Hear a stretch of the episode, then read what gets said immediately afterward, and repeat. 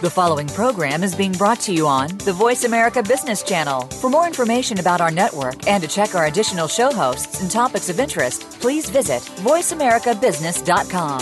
The Voice America Talk Radio Network is the worldwide leader in live internet talk radio. Visit voiceamerica.com. The views and ideas expressed on the following program are strictly those of the host or guests and do not necessarily reflect the views and ideas held by the Voice America Talk Radio Network, its staff, and management.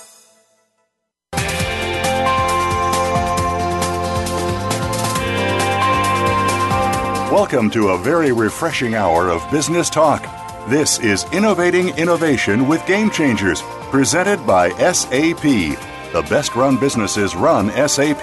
You'll hear from the innovators who know how to use game changing technologies and business strategies to shake up the status quo in your company's future and help your organization move in exciting new directions. Now, here's your host and moderator, Bonnie D. Graham. Welcome, welcome, welcome. And if you want to run with the game changers and be very innovative, you are in the right place. The buzz today? Dictionary, please. What is she talking about?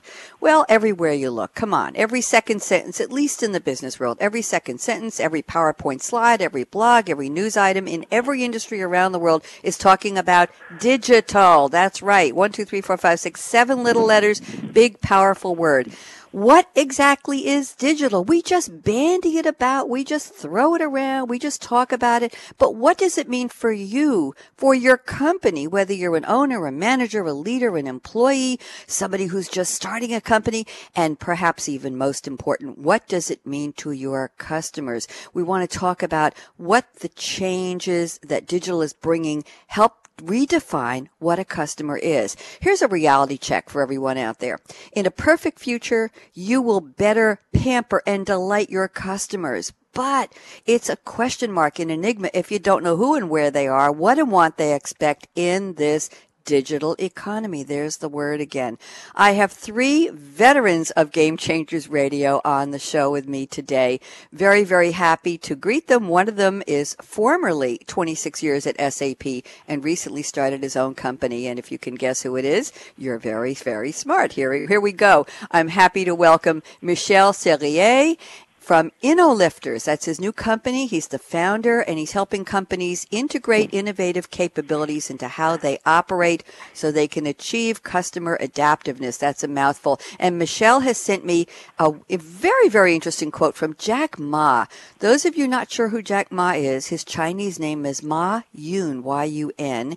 He is a Chinese business magnate and philanthropist, the founder and executive chairman of the Alibaba Group, a family of success successful internet based businesses, and Jack Ma at age 51 is already worth $22.5 billion according to Forbes. Here's the quote. I'm not a tech guy. I'm looking at the technology with the eyes of my customers, normal people's eyes. Great quote. Michel Serrier with your new hat on. How are you and how is InnoLifters? Uh, um, thanks for having me again uh, Bonnie, and I'm doing uh, very I'm doing very fine for now. Uh, but time will show if if it was a wise decision. Uh, but um, and if I can get as successful as Jack Ma. we'll, we'll we'll let you have a couple of years to catch up. He's only at 22.5 billion and he's 51. So, you know, you you still have some time. You're still a young man. So tell me, Michel, uh, how did you pick this quote from Jack Ma? It's very interesting and it's very telling. So, what does this mean to our topic today? Trying to figure out what in the world digital really means. Because the thing is, we we we uh, as you said, you, you we have this word digital or innovation in every second sentence, and in every slide, and even every article, even on the buses here in Germany, you uh, you see that that word everywhere.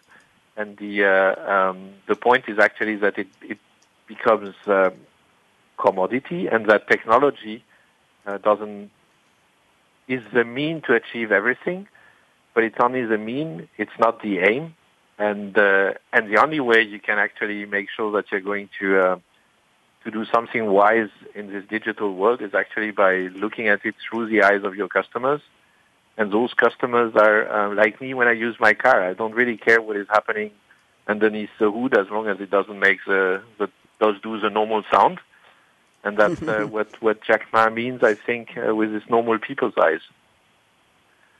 Interesting, Michel, and uh, thank you for that. I want to just let our listeners know that we're talking about today. Our topic is digital evolution. There's the D word, but we're going to morph this and lead this into new opportunities for customer intimacy. So we're not just defining who the customer is, where to find them, what they want, how to give them a better experience, but we're actually calling it customer intimacy. You want to just define that for me quickly, Michel, before I introduce the rest of the panel, please? Customer intimacy is um, mm-hmm. to me it's if I want to reduce it in one word, then it's basically trust. It's being ah. very close to uh, uh, to someone, and it's being more than just a vendor. It's be it's become a, a partner, uh, someone the customer can trust. It's for me, for example, I'm I'm maybe going.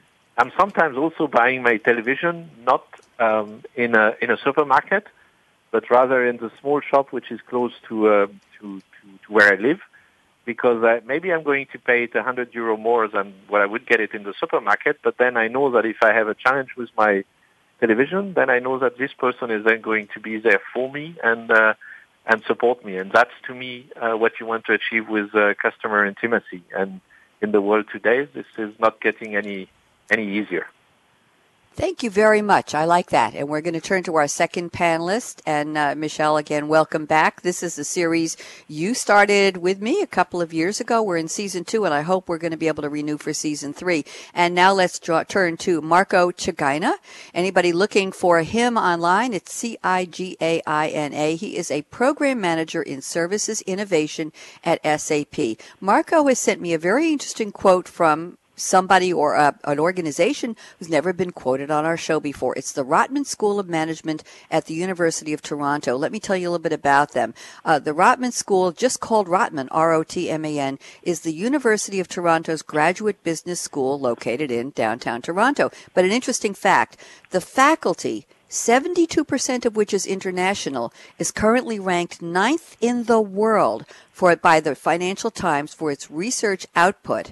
Out of 113 faculty members, 98% have doctorates, and Roger Martin, who was the school's dean from 1998 till recently 2013, is considered by Business Week as one of the most influential management thinkers in the world. The school has developed a curriculum built around his concepts of business design and integrative thinking. Here's the quote Marco sent. Integrative thinking, the ability to constructively face the tensions of opposing models and instead of choosing one, generating a creative resolution, a new model superior to each. That's a con- concise version. Marco, welcome back. How are you? Hi, Bonnie. Uh, I, I'm doing very well, thanks. Thanks a lot. Thanks for the interesting quote. How about integrative thinking and our topic of digital, our topic of customer intimacy? Why don't you put this all together for me? Well, let me let me explain. Um, well, if digitalization is uh, fundamentally uh, the use of digital computing technology to change a business model, uh, you, you, can see that there are two components here: business on the one side and technology on the other side. And uh, the point is that digitalization requires to integrate different point of views, uh, and and then basically business has its own mindset and models and technology has different mindset and models. And, and what I believe what digital requires is exactly this uh, thinking. So the ability to go beyond one language or another language, but basically to do a, a synthesis of the two, and then to think uh, business through digital and, and think digital uh, in, in business terms. That's why I think uh, thinking is truly relevant for for digitalization. Thank you, Marco. That very interesting. It dovetails with what uh, with the quote that Michel Serrier sent us from Jack Ma. Very, very interesting. Thank you very much. And let's bring on our third panelist, Alejandro Pifaré, Chief Principal at the SAP Global Services Innovation Team.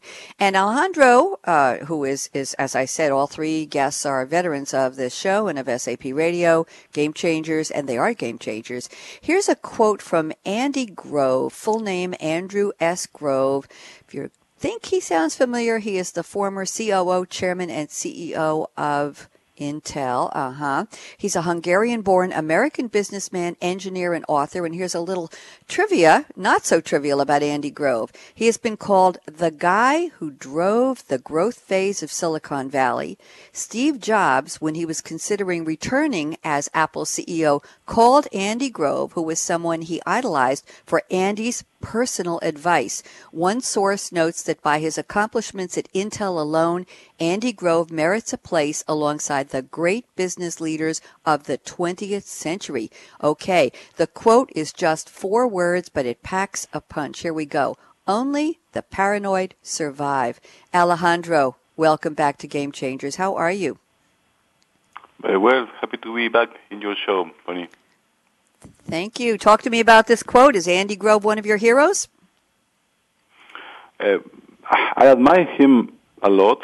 He's one of the, I would say, the major figures in management for, for the 20th century. You can say that. But I, I like the concept of the of the quote, and it, is, it was relevant when it was at that time, and it's even more relevant now. Uh, the digital wave you can say that, is has been disrupting many industries. Uh, and the point I want to make is you cannot wait, you cannot wait till the disruption hits you to react. Because mm-hmm. if you wait at that moment, it's too late. So my, my point is you need to move ahead. You need to respond in advance. And if you have not in trouble yet, use that time to eh, eh, be engaged in the digital movement because it's not option. Will happen. That's more or less the code. How paranoid do we have to be? Let's let's put this on uh, Michel Serrier starting a new business. How paranoid does he need to be to understand how to make it all come together and how to be a success? Any uh, advice for him, Alejandro, based on this quote? mm, okay, difficult to make a, a comment because uh, we know know Michel very well. Yes. and I'm confident he will succeed uh, in his uh, new adventure. But basically, it's, it's, not it's not be too comfort. And and if I remember the context of, of Andy Grove's comment, he said that basically success is the problem. When you are doing well, you think that you will continue doing well. And this is the time we need to think uh, about what is coming next. But Michel is a completely different state. He's building, so he will be alert anyway. So at this time, uh, paranoia for Michel is not needed, I guess. Michel, any comments back? I think he wished you well. No, so, eh, you know, first of all, the, the Marco and Alejandro know me very well, but uh, it, it is true that uh, even in in the different roles I have had at SAP, it's uh, there is a phase where you build up and where you build things up, where you are alert anyway, it, it becomes a different story and it's uh, it's a lot more complex when when you're basically in a cruising mode and where you and you're doing well and then you you really need to it's it's difficult to think that uh, what is going well today is going to disappear tomorrow um, or always to uh, um, we see it with customers we I was at a customer and with Alejandro we were discussing it actually we were running a, a, viability workshop for people creating companies in Berlin three days ago. Mm-hmm. And we were telling the ladies that were in that workshop that actually the, the business model that they build and they document, uh, which they put on the wall, is not something they should do just as a one-off exercise and then just forget about it. It should be a living document which every day they're um, questioning again. And this is also something that, uh, that, that that big companies, small and big companies, need to do all the time. But you need it a bit less when you're still in a in a build-up mode because uh, because it's still the normal way you would uh, you, you you would manage things. It becomes different when you're, uh, as I said, in a in a cruising altitude. Mm. Okay, thank you very much. Interesting. And Michel, while I have you, it's time for me to ask you a key question.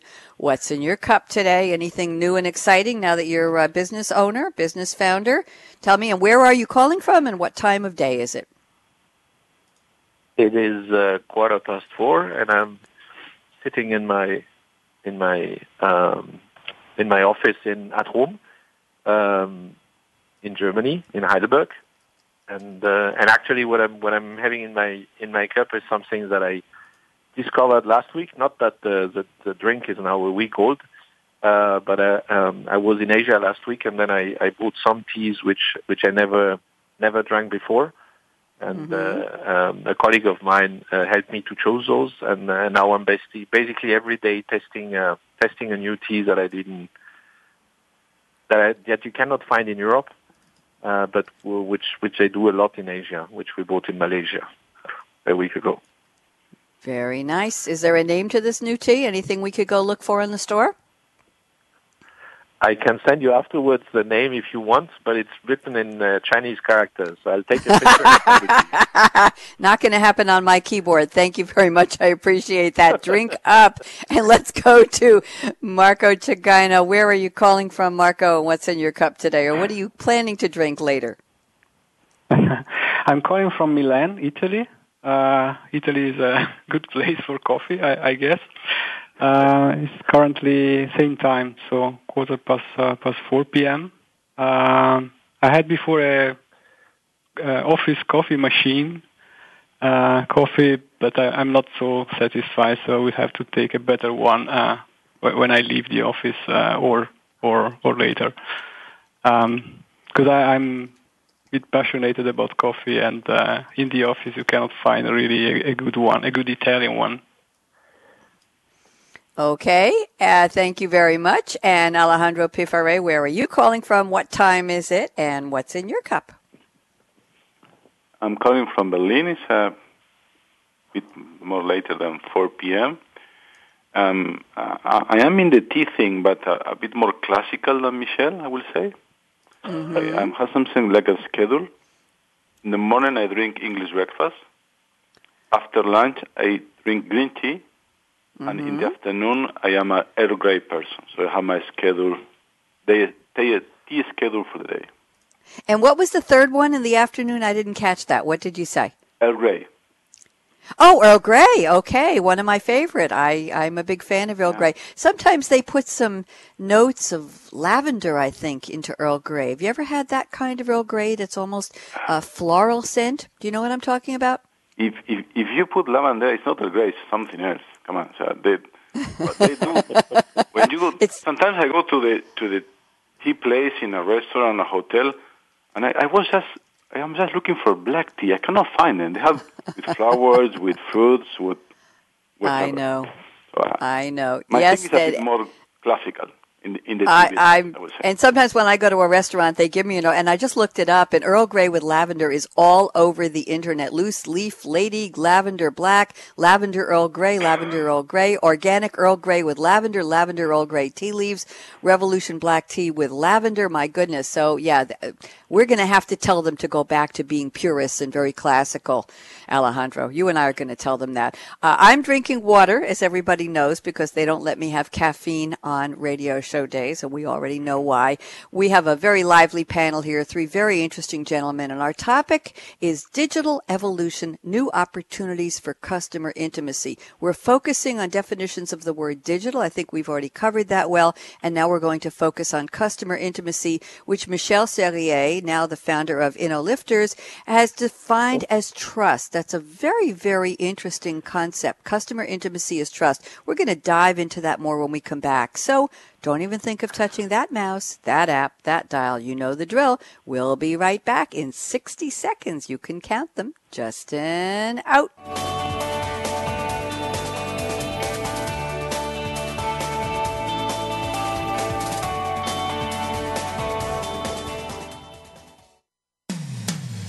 When it comes to business, you'll find the experts here. Voice America Business Network.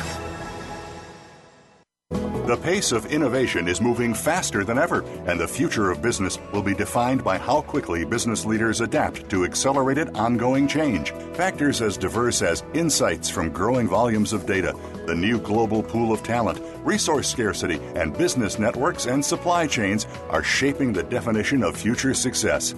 Join our experts as they analyze and discuss how business leaders can shape the future of change. Innovating Innovation with Game Changers is presented by SAP. Visit www.sap.com.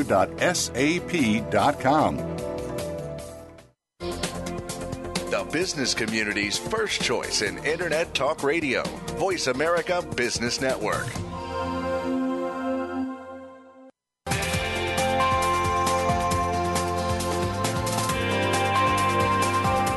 Listening to Innovating Innovation with Game Changers, presented by SAP. Email your comments and questions to bonnie.d.graham at sap.com. And you're invited to tweet during and after the live show at Twitter hashtag SAPRADIO. Now, let's get back to innovating innovation with Game Changers. That's exactly what we're doing. Innovating Innovation. Topic today is digital evolution, new opportunities for customer intimacy. I'm speaking with Michel Serrier, formerly 26 years with SAP, now the founder of InnoLifters, I-N-N-O-L-I-F-T-E-R-S, and Marco Cigaina and Alejandro Pifare, both still at SAP. I don't know, maybe they're going to jump ship and join Michel if he gets to be a multi-billionaire and he can afford to hire them. We really don't know the answer to that. Time will tell. Michel Serrier, we're... Don't take me wrong, but I already have three years of Michel. I think I need a vacation for a while. Then we Too much fun. We're going to start the roundtable now with Michel. We've already defined customer intimacy as trust. I have a comment from you in your notes, Michel, that is a perfect segue, I think, from there to where we want to go. You say, I believe customer intimacy is not something you achieve, it's something you earned. And the best case scenario is when a new competitor comes calling, knock, knock, knock, ring, ring, ring, tweet, tweet, tweet, Facebook, Facebook, LinkedIn, LinkedIn, and they're trying to get your customers to go to them. The best scenario is your customers say, ah, ah, ah, I want to stay with the company I'm already with because they like doing business with you. So Michel, talk to us. Customer intimacy isn't something you achieve. It's something you earn. How do we earn it? Talk to us. I I think it's uh, um, it's uh, like we went through a. I'm going to try to find the best metaphor, but we um, it's something. It's we we went through a process which is like a bit of a bell curve. So in the sense that we um, we we went from something which uh, we we used 50, 70 years ago to do um, deals with handshake, um, and I learned by creating the company, by the way, in Germany that. Uh, um, if you don't create a, a, legal form in Germany for your company, then uh, when you shake hand with someone, and this is like doing a deal um, 100 years ago.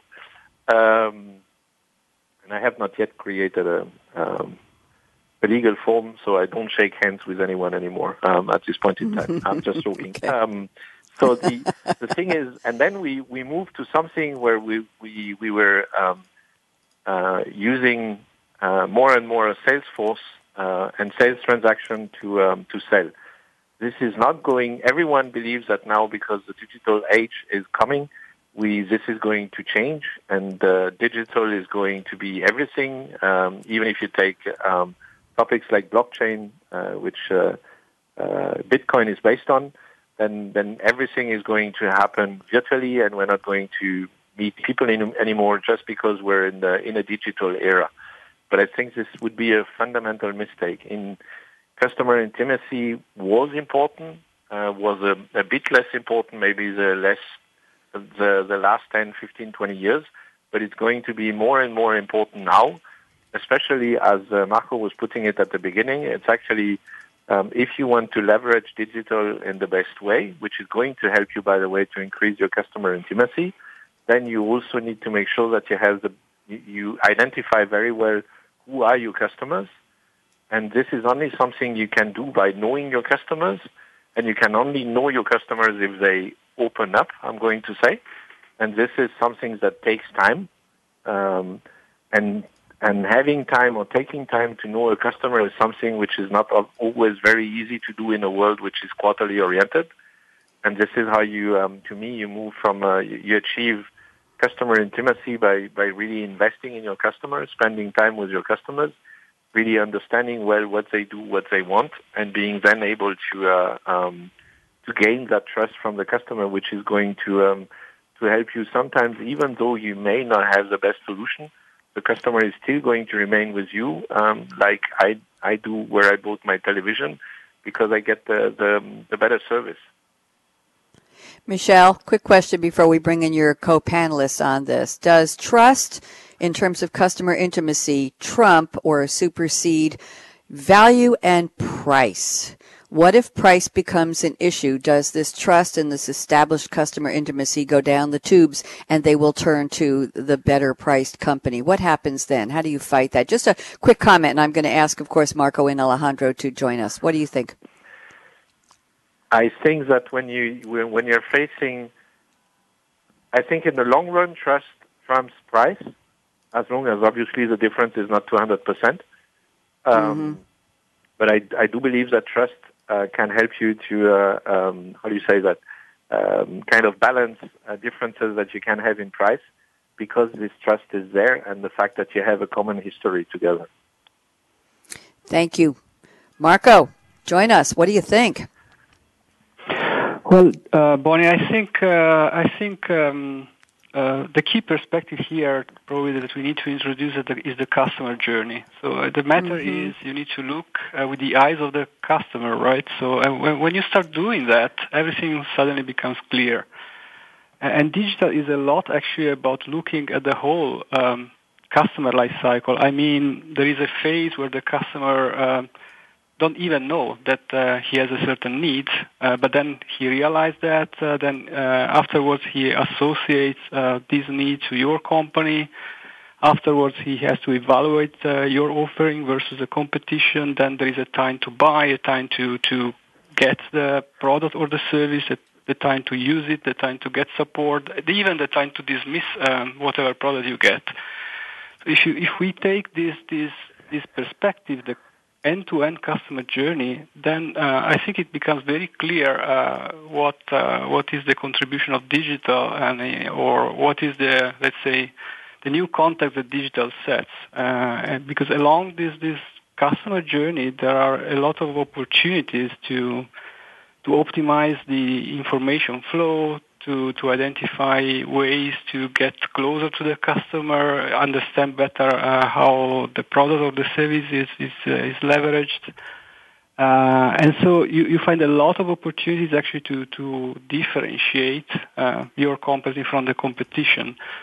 So, um, and another consideration I would have is that uh, um, I think we are used uh, in the past to see this kind of end-to-end customer experience, customer journey, customer flow from the point of view of a um, producer uh, to a point uh, to uh, and the point of view of a, of a consumer.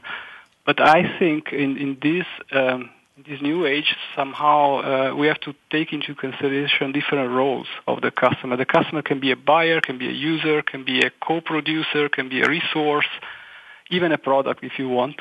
when you sell the data coming from customer. So I think um, this gives us a, a key perspectives on, on, on this matter. Thank you very much. Alejandro, thoughts? Uh, I think that uh, always happen with new trends or new ideas. Uh, every, everything becomes digital. Digital is the new thing. And everything has to be digitalized. And uh, with customer relationships, it's not just the case. You you have a few companies who have only digital connection with the customers or users, but most of the other companies will still do, continue doing business. You cannot eat digital food.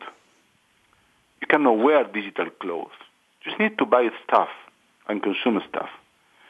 The, the key thing is when you add digital capabilities to the current customer experience, it gets much more, much better, much powerful, and the growth is not just one to one; it's exponential.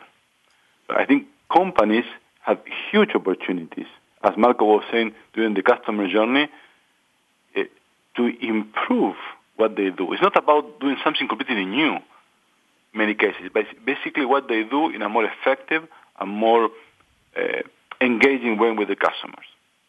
That's my call. Thank you, Michel thoughts on what we started with you?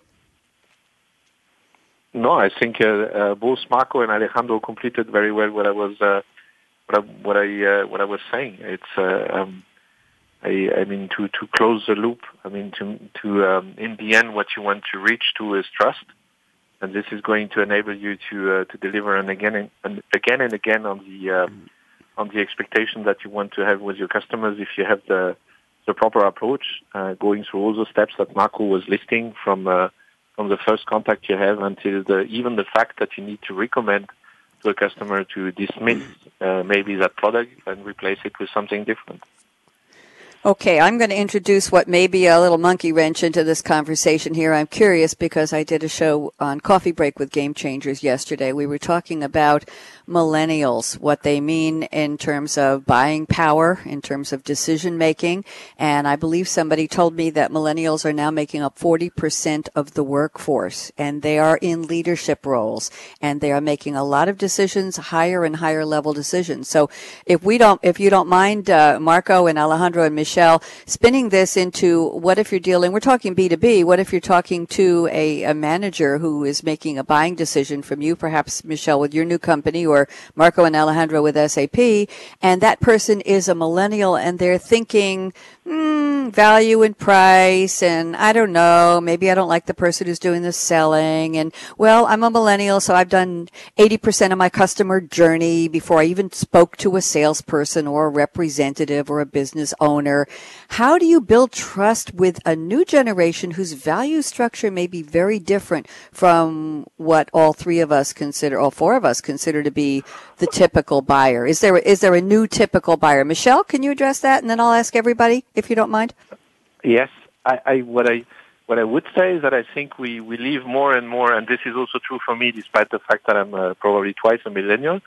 Um, but the fact that actually, for example, I used to use uh, um, the the Michelin guide when it when it came ten years ago to uh, to select restaurants, mm-hmm. um, and now uh, the Michelin, for example, missed the opportunity to uh, to leverage digital. So now you have things like TripAdvisor, which Mm-hmm. is actually um, helping you to uh, to choose restaurants. So wherever I go, I'm looking at what are other people recommending. So the I'm, I have the trust in the community.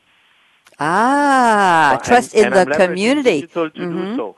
Yes, and the same Ver- thing is happening with wine. Yeah, we Yeah. there are the if you I'm I mean I'm also uh, I'm also having a, a vineyard and uh, we sell that that wine through normal channels like uh, it was done a hundred years ago and through supermarket and so on. But now you're you're also seeing a new competition which is uh, small apps like Vivino where you basically take a picture of the wine you're just um, tasting in a restaurant, and for everyone going regularly to restaurant or even occasionally to restaurant, you know that sometimes you test you- you're drinking a wine you like, and every time you leave the restaurant or the day after, you can't remember what uh, what it was, and so you cannot buy it again.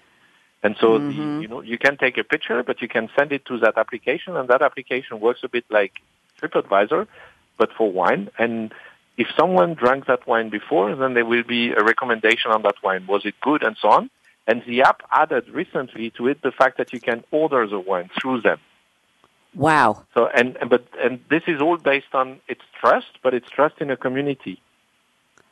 Very, great, great, great insight. Thank you. So that's a different permutation or different flavor of trust in community versus whoever is trying to sell you something. So the wine salesperson might not have to go to the restaurant and say, "We think that your bar should be stocked with X, Y, Z uh, Pinot Grigio because uh, ninety percent of people we talk to love it." You go to the the community, you trust the community, and the community says, "Nah, not so much," and the restaurant buys something else. So that would be a, a B2B extension, Michel? Is that okay?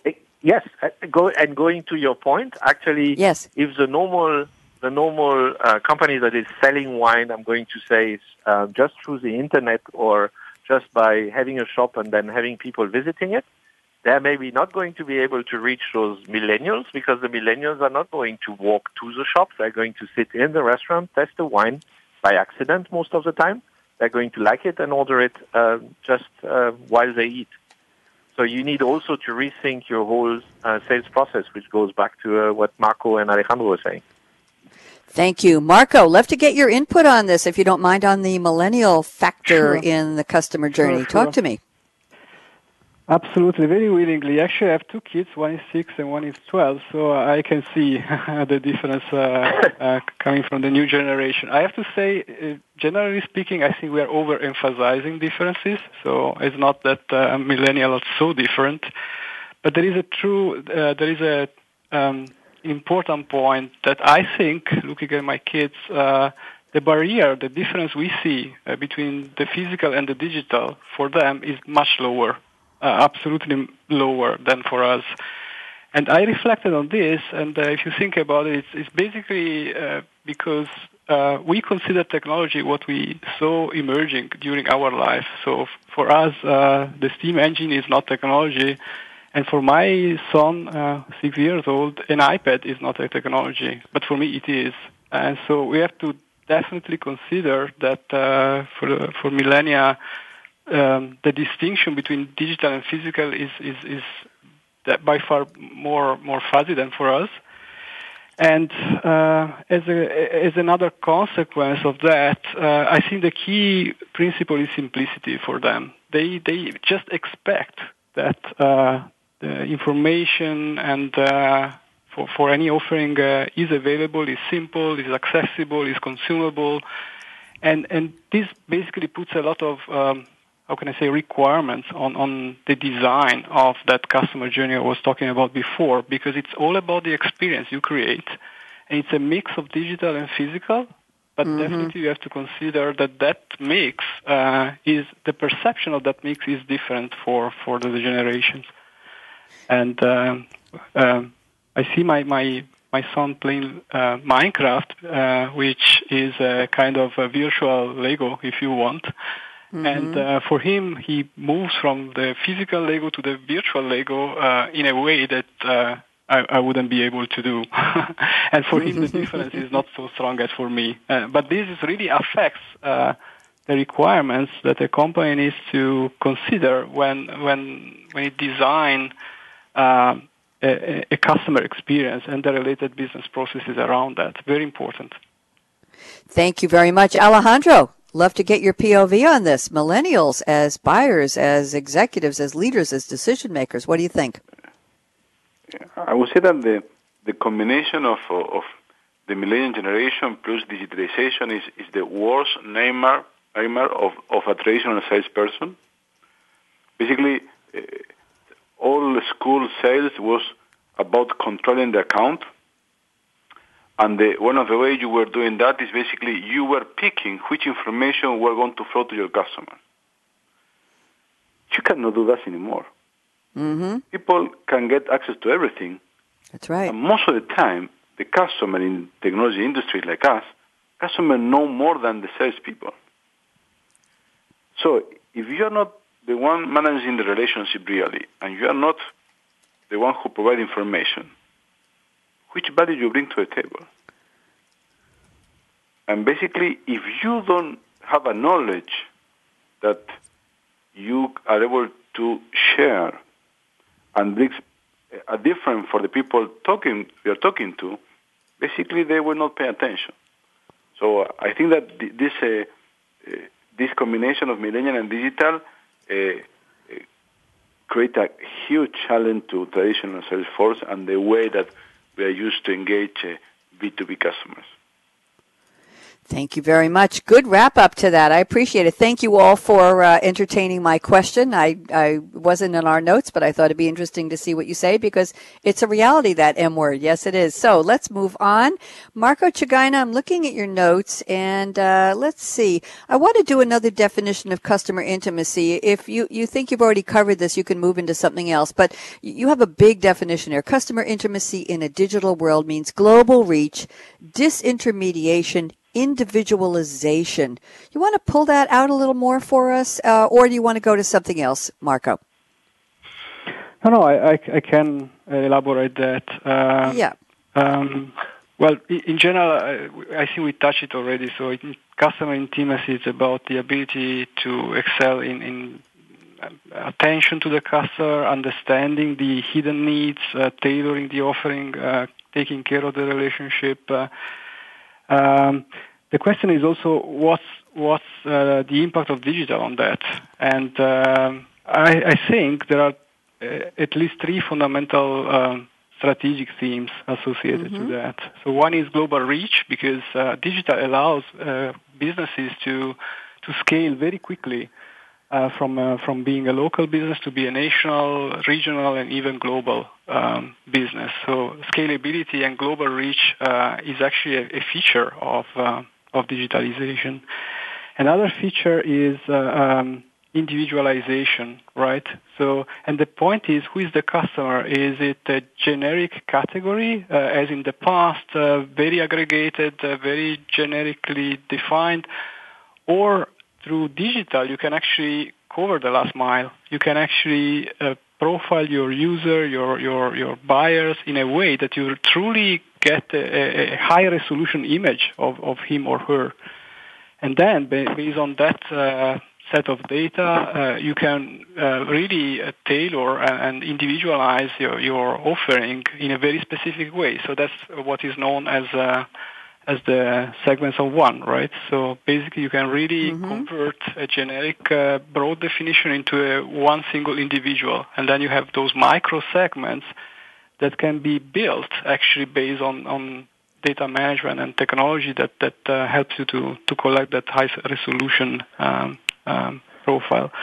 The third aspect, I think, is disintermediation uh, and why that deals with, with customer intimacy. Uh, if you think in, in, in terms of a purely uh, physical world where everything, uh, where, information is attached to physical uh, objects, then you need um, you need distributors, you need intermediators, and so on. With digital, basically, you jump directly from the company directly to your individual customer, one, one, one single leap.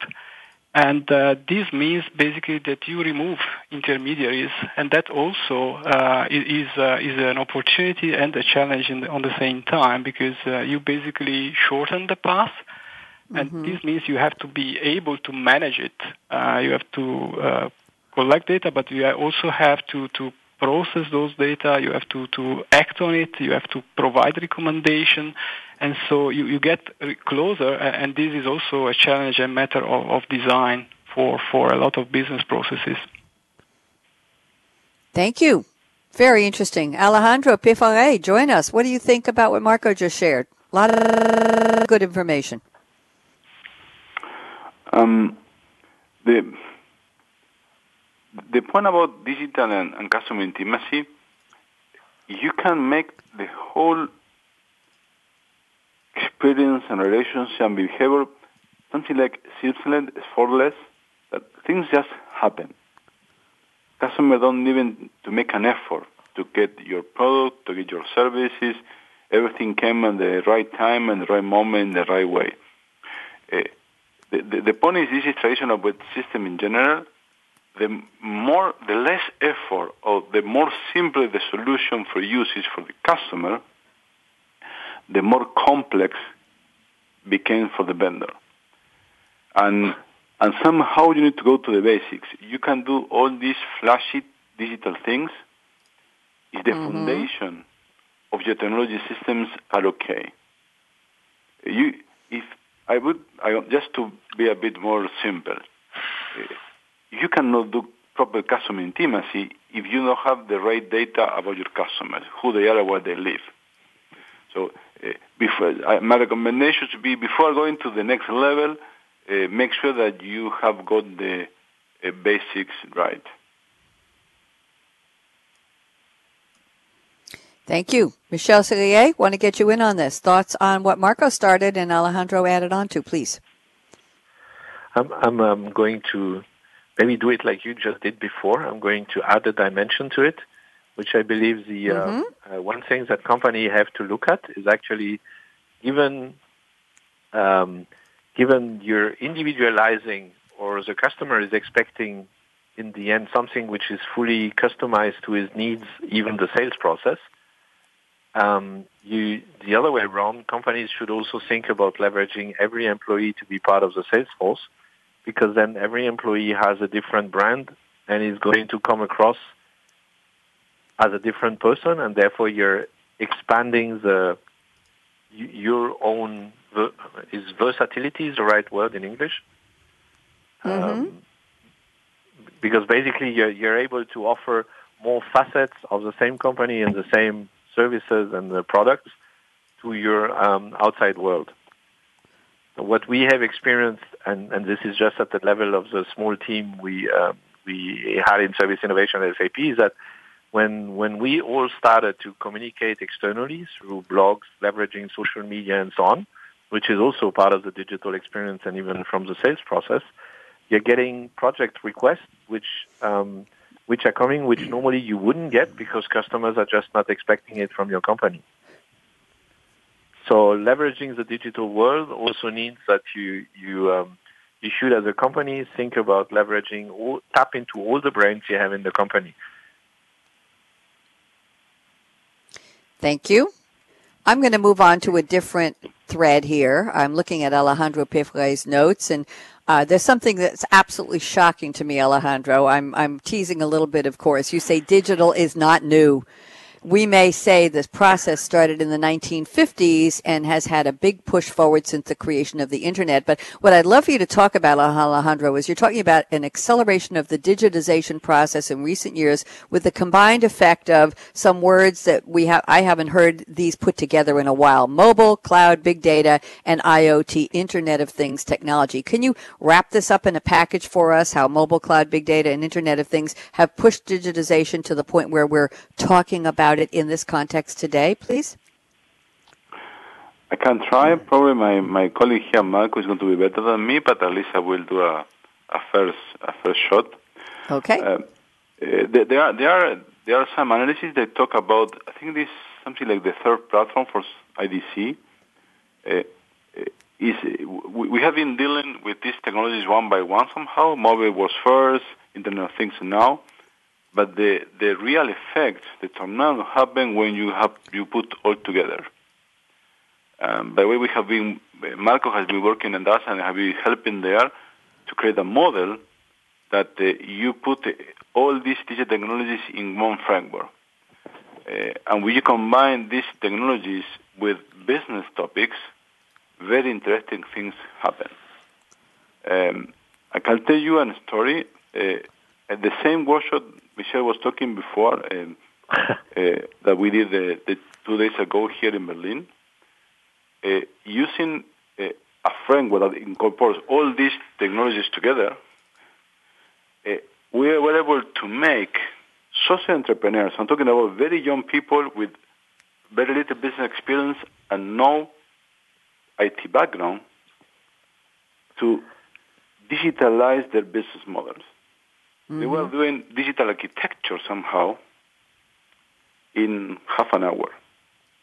Mm. But this magical effect doesn't happen if you take one of these technologies one by one. That happens when you take all together in an integrated way. And probably, Marco, I think I have reached how far I can go with the concept. Can you help me with this a little bit? That's why we have a roundtable, yeah, Alejandro. Everybody, everybody helps. I have, a, have a sales background, so I, I, can speak five minutes almost about everything. But then I need the smart people to jump in. You know, you're all you're all smart, and and that's the purpose of the roundtable is everybody contributes their thoughts. So you are safe here. You are safe here, Alejandro. Marco, you have been uh, you have been summoned. Talk to us. Sure, sure. Uh, well, I think it's again about business and IT and, and having also this historical perspective. So I think uh, when it comes to business, uh, I think it's actually about the transition from, from a product dominant uh, um, economy to a service dominant economy. That's also, uh, there is also a lot of uh, academic literature and research in this area that is showing clearly that we are moving from a product to a service economy with a lot of implication, including the ones we were speaking before, uh, customer centricity, uh, in the importance of outcomes instead of products, etc. On the other side, IT, uh, as, as Alejandro uh, mentioned, uh, um, matured to a level where the different IT trends that before were kind of separate uh, converged, and this convergence and the synergies between among among those trends creates really uh, what uh, many analysts call the, a new uh, a new platform.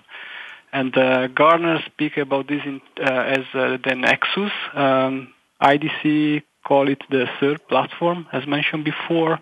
Mm-hmm. Um, and this basically creates a kind of fabric to, again, um, uh, integrate these two previously separate words uh, in, in, in, new ways uh, so that you can recombine um, services, you can recombine resources, you can recombine different types of exchanges uh, to create value, uh, which is very exciting. is also uh, is also I think posing um, challenges uh, to companies. Thank you, Michel Serrier. Uh, let's see, we're just about ready to go to our crystal ball predictions round, but I'd like you to add to what Marco and Alejandro just introduced. Thoughts, Michel? Uh, well, I, to to add to what Alejandro was saying, what struck me, and this is coming back because we had basically uh, people a bit more aged than uh, uh, millennials, but they they were quite close to those people, and to them, as Marco would put it, with uh, uh, Minecraft, they they are born with technology, so technology doesn't exist for them because it's it's just part of their DNA and and that makes it even more complex for technology companies to actually position technology because for them it's it's non-existent. It's just part of everything they do, and uh, that uh, that techniques that uh, Alejandro was talking about um, enabled us actually to uh, to bring back the technology element without speaking about it actually into their world and help them to um, yeah to leapfrog and and uh, and reach this uh, this digital architecture that we had them work on. But this only works if you reach that customer intimacy because uh, the, um, the the point is not to go through uh, the same sales process every time you you talk to a customer, but actually to um, to have a um, to have a certain empathy to make sure that you can adapt what you what uh, depending on whom you have in front of you, and mm-hmm. leverage the, the, the right tools to uh, um, to then match the expectation or even overachieve the expectation of a customer. Thank you. Well put. Guess what, Michel? It's time for the crystal ball. Uh, if you want to predict something about your new company, InnoLifters, that's fine with me. Otherwise, let's talk about how digital will continue to change the definition of customers and impact customer intimacy. Michel Serrier, I'm going to give you exactly one minute. That's 60 seconds. Count them fast. Predict for me. I love 2020. You can go any point in the future. Go ahead, Michel. I, think I'm going to use a provocative title, which is saying HR is an oxymoron. Um, it, you could say it doesn't relate uh, to customer intimacy and to digital, but actually it uh, it it um, it does very much so because in the in the end if you if you want to reach customer intimacy um, outside to your customer it also starts by reaching employee intimacy and putting mm-hmm. again um, the human resources um, role at the center of everything you do and taking care of your employees and moving away from uh, the, the type of micromanagement we see a lot because we want to have um, very well oiled execution machines to something which is a lot leaner and uh, a lot more um, employee oriented and in the end mm-hmm. customer um, successful with customers. Thank you. Brief and to the point. Appreciated. And let's turn to Marco Cigaina. Marco, I can give you 60 seconds for your predictions. How far in the future and what do you see? Well, I think um, I think uh, in, the next future and moving forward, we will move even more um, away from a product uh, dominant logic. So we will really move uh, to a purely service dominant logic where the customer um, is also a co-creator and where basically everybody uh, is, is um, uh, where it's all about serving each other with with uh, the respective competencies we have. And so uh, I think in the past uh, it was so rigid and and so structured, but we will see more and more emerging uh, networks of of competencies, exchanges of services, and uh, I, I, truly believe the key paradigm would be to look at the whole economy as actually a service a service economy. That, that's key. Thank you very much. And Alejandro Pivere, I saved 60 seconds for you. So you can actually have, uh, you can actually have 90 seconds if you talk fast. That's an oxymoron. Go ahead. Thank you, Moni. Um, I think, I don't know if we're going to be in a few years, or take a few more, but we are going to see robots pretty soon as probably co-workers or Mm-hmm. even customers. So uh, entities we need to engage with them somehow. Uh, robots with robots, people with robots, all this combination will happen. So I predict that a new application category will show up, which is robot relationship management. What do you think?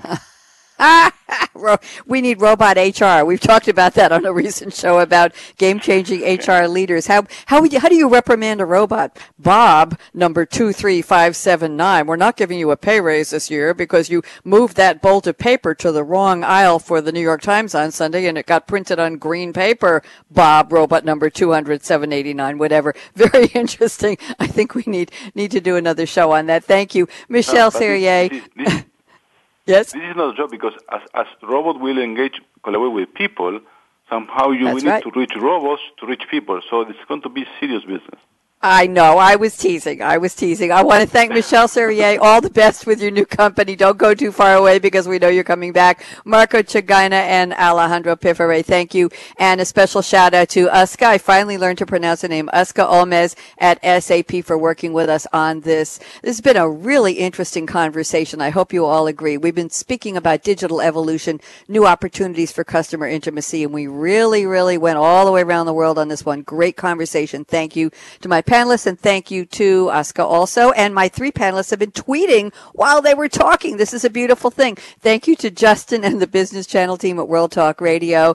And let's see, that's the end of our uh, broadcast week, but I'll be back next week with, let's see, I think we have um, the future of the future with Game Changers on Tuesday. And then Tuesday afternoon, we have Financial Excellence with Game Changers. Wednesday is Coffee Break with Game Changers. And Thursday morning, I think we'll be back with, uh, yes, Meet the Visionary Game Changers. 12 series, hard to keep them all straight. I'm Bonnie D. Graham, and here is my call to action. Fasten your seatbelt. What are you waiting for? Maybe a robot will fasten your seatbelt for you. I don't know.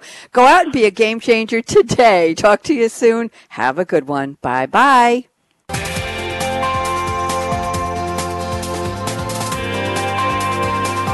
Thanks again for tuning in to Innovating Innovation with Game Changers, presented by SAP. The best run businesses run SAP. To keep the conversation going, tweet your questions and comments to Twitter, hashtag SAPRADIO. Please join your host, Bonnie D. Graham, on Thursdays at 7 a.m. Pacific Time, 10 a.m. Eastern Time on the Business Channel. We wish you a positively game changing week.